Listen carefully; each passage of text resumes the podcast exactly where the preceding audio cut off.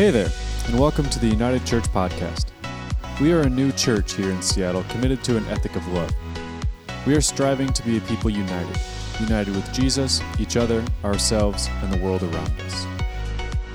We hope you enjoyed this week's homily. Well, we are continuing in our series God of as we attempt to understand and and discover together who this Jesus is.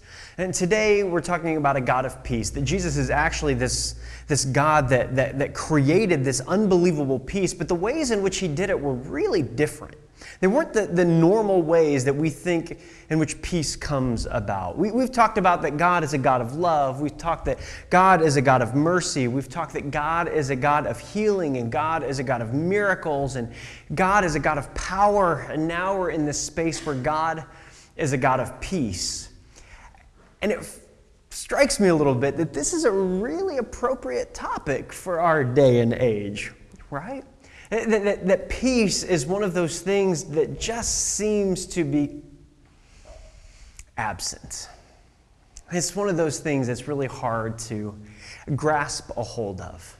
I don't know about you, but we're full and ripe of a place and of a time where peace is really absent, where we're caught in all of these super tense conversations where there are opposing sides and opposing viewpoints that never want to give an inch in any way, shape, or form. And all we are left with is this just like beating of the heads left and right. And there's no unity, there's no togetherness, there's no peace. And that seems to be where we're caught. I think a lot of it happens oftentimes online, honestly, and that's where I find myself to be in the most places where I'm just like, oh my goodness, where I want to beat my head up against the wall at the things that I read other people say. And I know they want to do the same with me, where they just want to beat their heads against the wall, where, where name throwing gets tossed out. I was called Satan at least a hundred times this week by a couple of people one person in particular, right? Because of the conversations and the, the disagreements that we have in terms of politics, uh, the disagreements that we have on positions of things, tense conversations left and right. Uh, oftentimes it happens at the holidays around the dining room table with family because everybody has the crazy uncle, right? Everybody has the crazy uncle that you're just like, oh, please just stop just stop.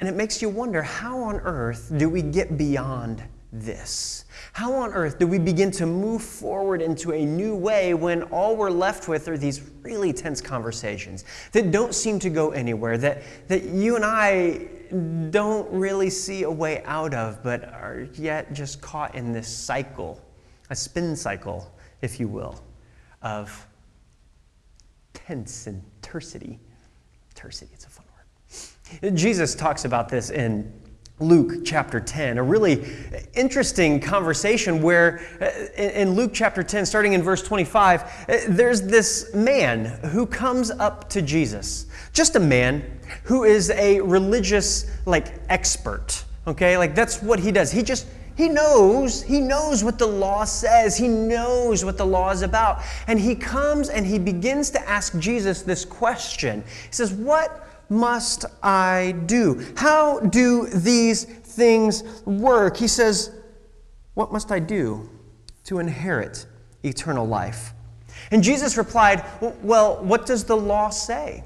What are the things that people have been talking about and debating for years upon years upon years? This is not a calm conversation.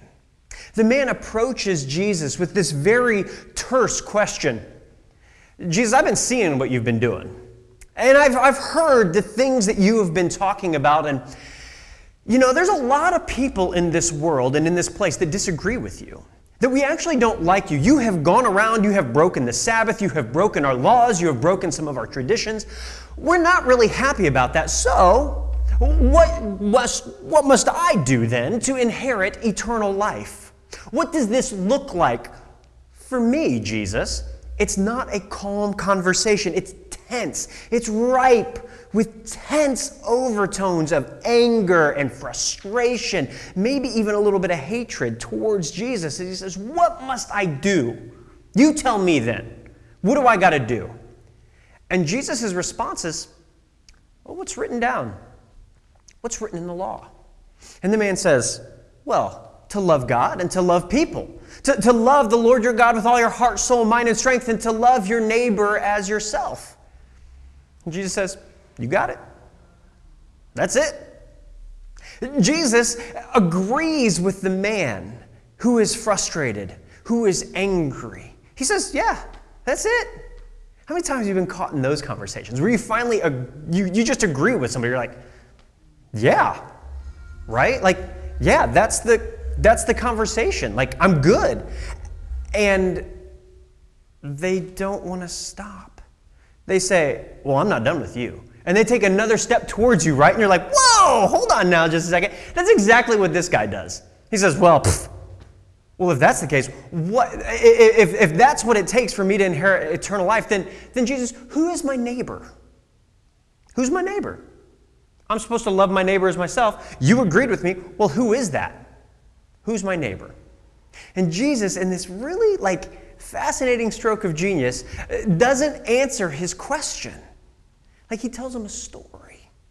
He jumps into this parable of the Good Samaritan, which might be one of the more or most famous parables of all the parables right? Because like this is the one that like TV shows are based off of, right? Like at the end of Seinfeld, right? As Seinfeld ends as a TV show, the last two episodes, the ones that got panned the most for being like the worst Seinfeld episodes ever, it's all about the Good Samaritan law.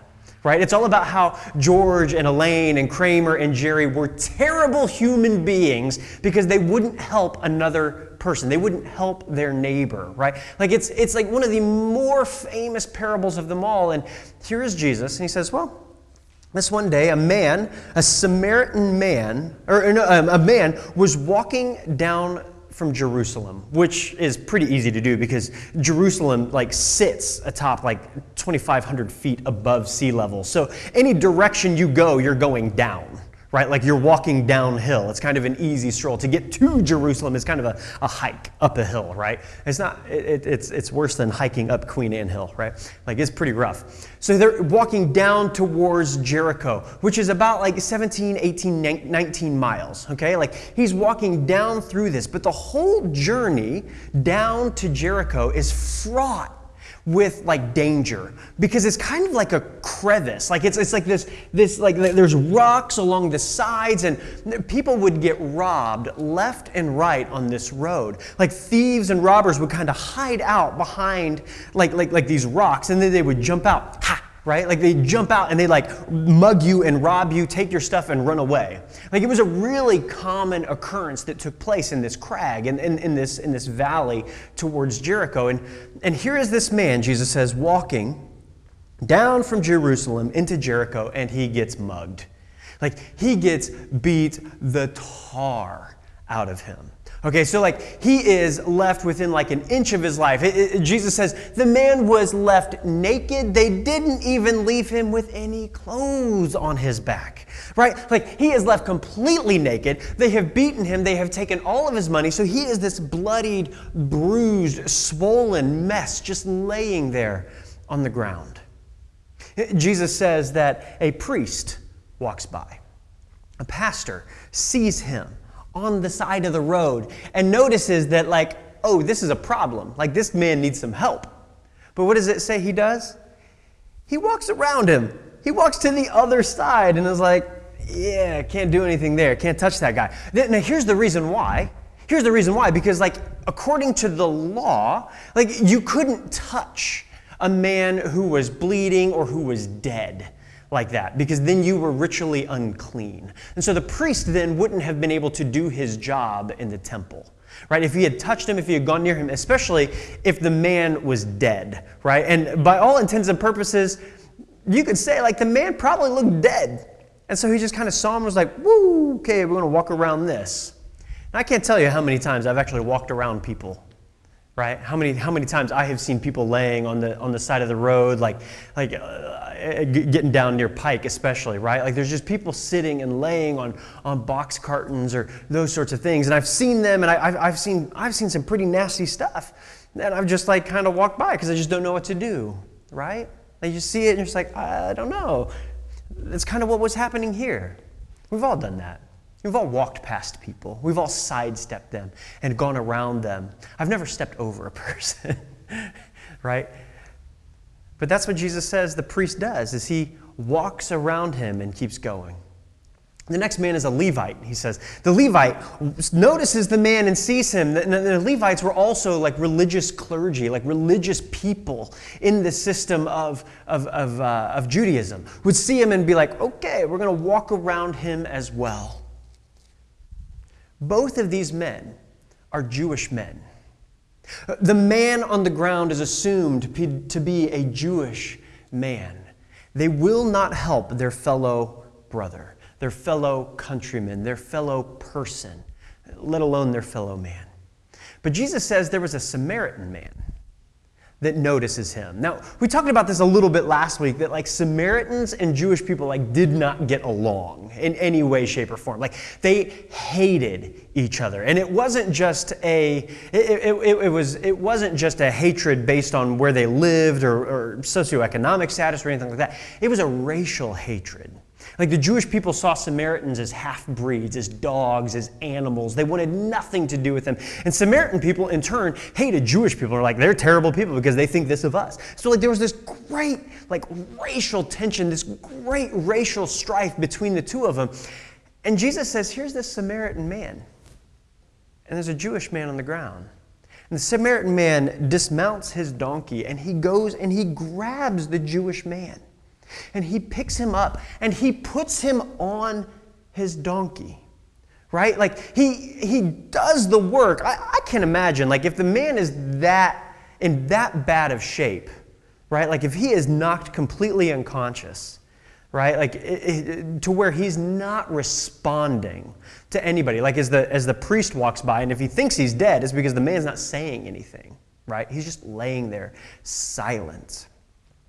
So this this Samaritan man has to go and grab him and kind of pick him up gingerly and, and carefully, not knowing if there's like broken ribs, broken bones. Like you don't know if this man was just kicked the tar out of him or not. But he has to pick him up and then lay him on top of his donkey in such a way that the man is going to be safe and secure in that location. And then walk him downhill the rest of the way to Jericho.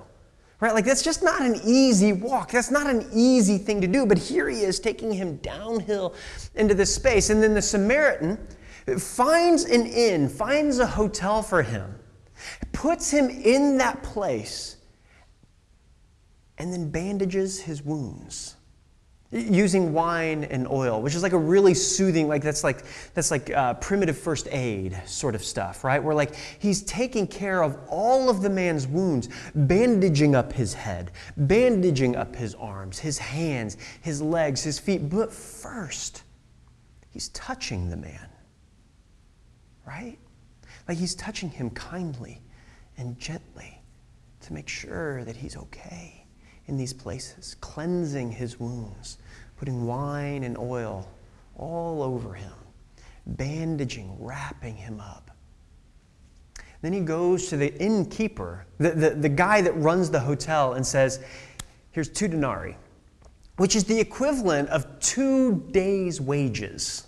Like two whole days of wages, which, which is kind of a little like, like we can't really say that that, like, that doesn't equate to us today, right? Like, oh, so like two days' wages, if you make like $50,000 a year, two days' wages would be like 250 bucks, right? $260, right? Like it doesn't kind of equate that way, right?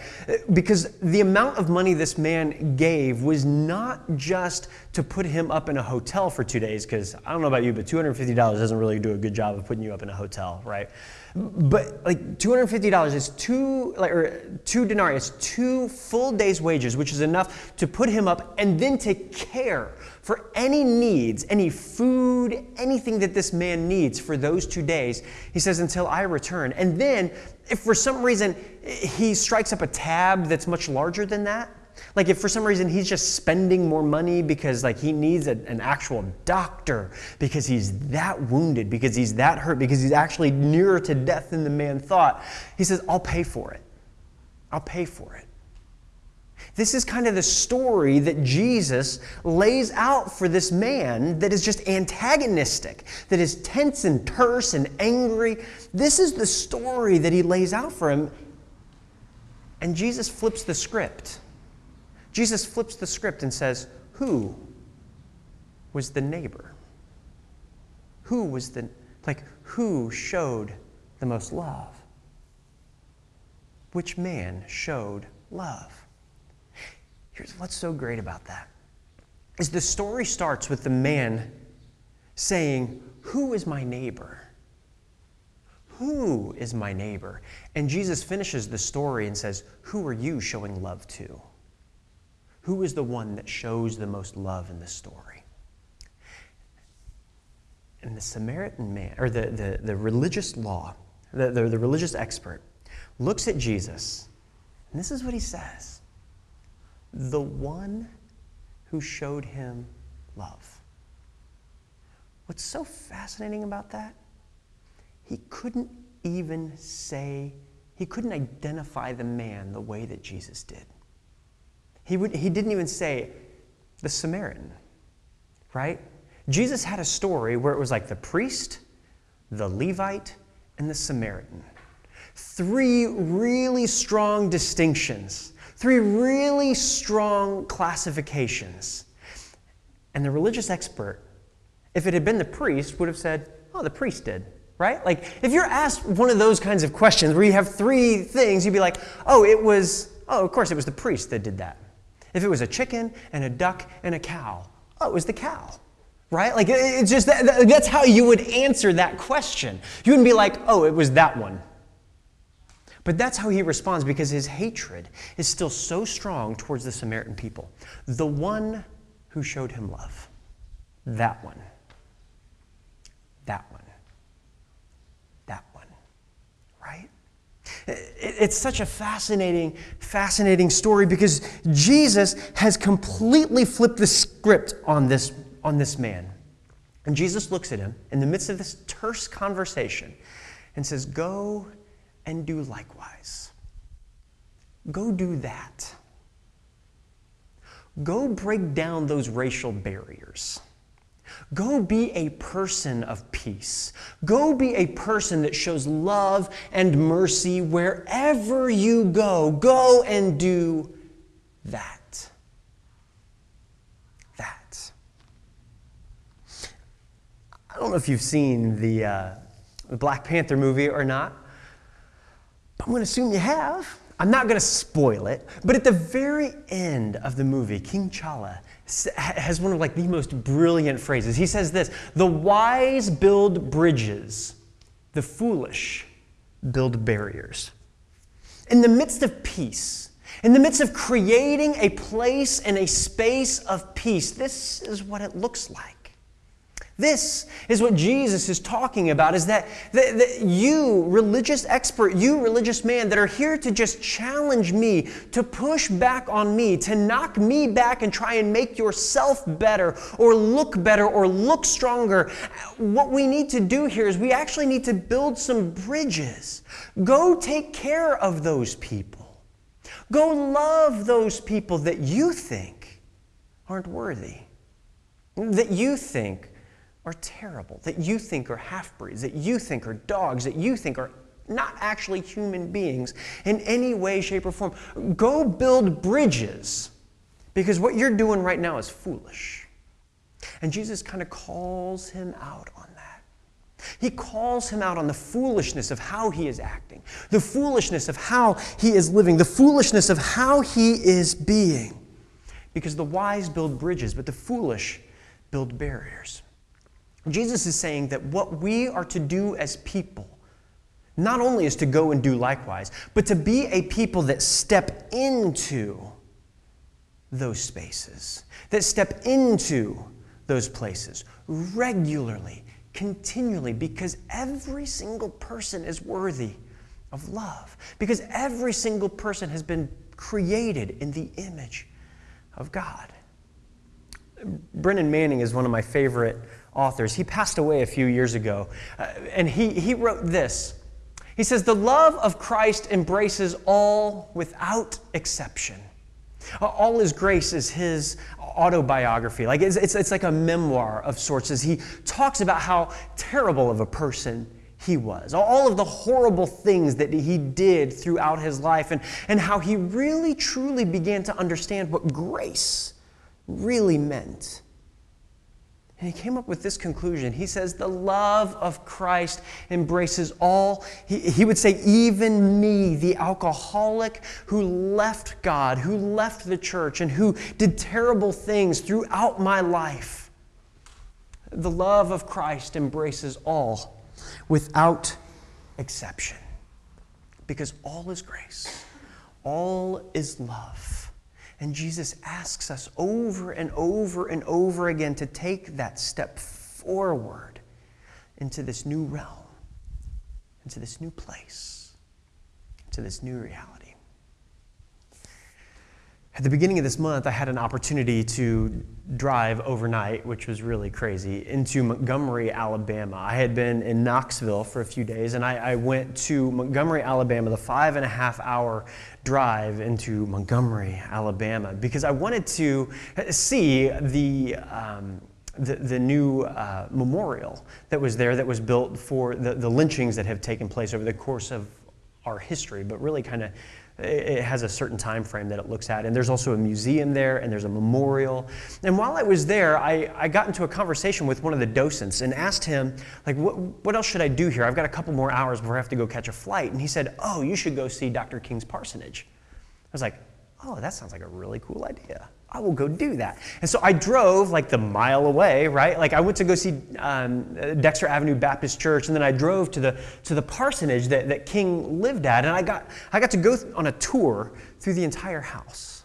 It was quite beautiful. It was quite wonderful. Uh, but on the porch here, what you is this hole, like right on the porch. This was the house that Dr. King's. Uh, this was the house that was bombed. Uh, the, the, house where, where Coretta and his, his young daughter were in the house at the time in the living room.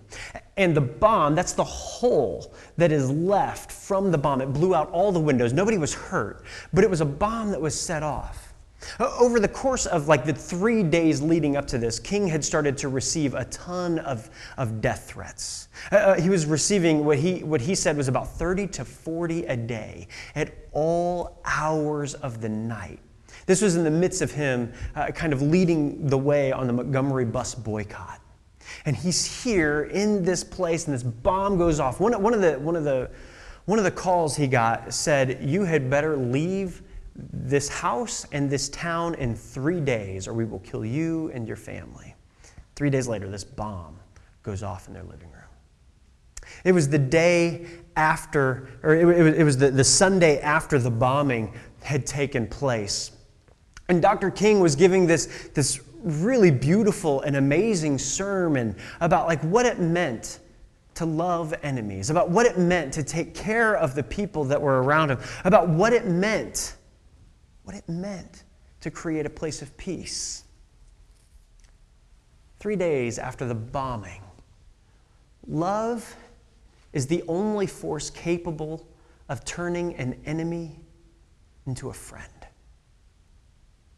Love is the only force capable of turning an enemy into a friend.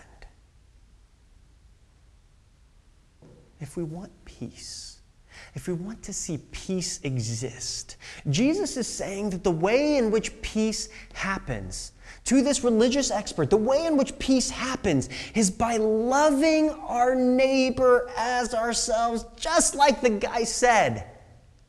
But that is not located simply in those who look like us, those who act like us, those who agree with us. But it's everyone.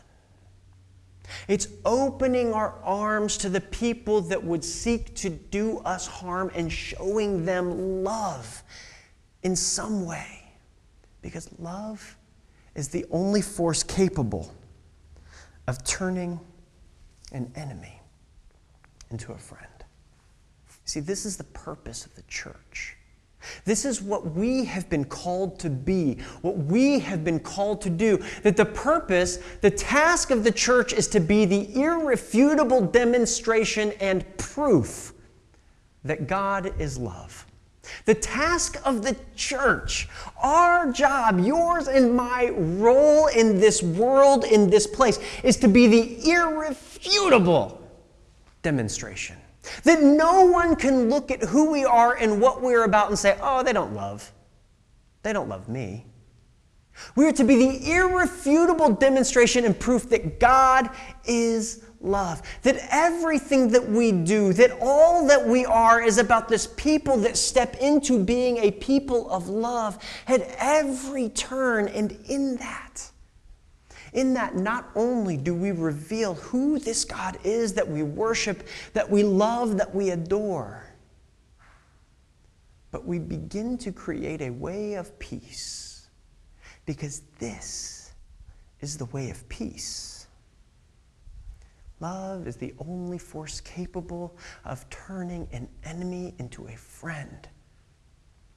And our job, our role as a church, our role as a people is to demonstrate this love so irrefutably that people can't but wonder. People can't do anything else but see that God is love. And in that, we find a God of peace who has opened his arms to all who has created a way of peace for us that we may step into and that we may be. We're a new church in this city. And we've talked a lot about, like, you belong here. It's the banner at the very back. Like, the minute you walk out, like, you can't not see it, right? It's big. You belong here. We're trying to create a way of peace in this world, a way of peace in this city, a way of peace in this neighborhood by showing and demonstrating that this God is a God of love. It's why we do the things that we do, whether it's through Tent City or uh, soon we're going to be uh, trying to do some things in the neighborhood as well through, uh, through the Queen Anne Days that's coming up in a couple of weeks and, and also like, like hosting just a movie night because we want to create an inclusive nature to who we are as a church. That people can see and experience and understand that this God is a God of love. But they can't see it if they don't know us. They can't know us if they don't see us. And they can't see us if we're not doing anything. So we have to be a church of action, a church that is carving a new way of peace in this neighborhood, in this city, and in this world. That's what we're inviting everyone to be a part of. That's what we're inviting you to be a part of, is that we can create this place to be a people of peace, a people of love, that turn everyone into friends around us. Let's pray. Father, we thank you for your Son. And we thank you for the work that he does in and through us, the stories that he gives, the examples that he shares with us. Father, may we be those people that truly do go and do likewise. May we be people of love who create ways of peace in this world and in this neighborhood around us. It's in your Son's name that we pray all of these things. Amen. Thank you for listening to this week's homily. If you're in Seattle, we'd love for you to join us on Sundays at noon at 1316 3rd Avenue West in Queen Anne. If you'd like to support our efforts, please visit unitedchurch.gives to partner with us financially. Be in peace and God bless.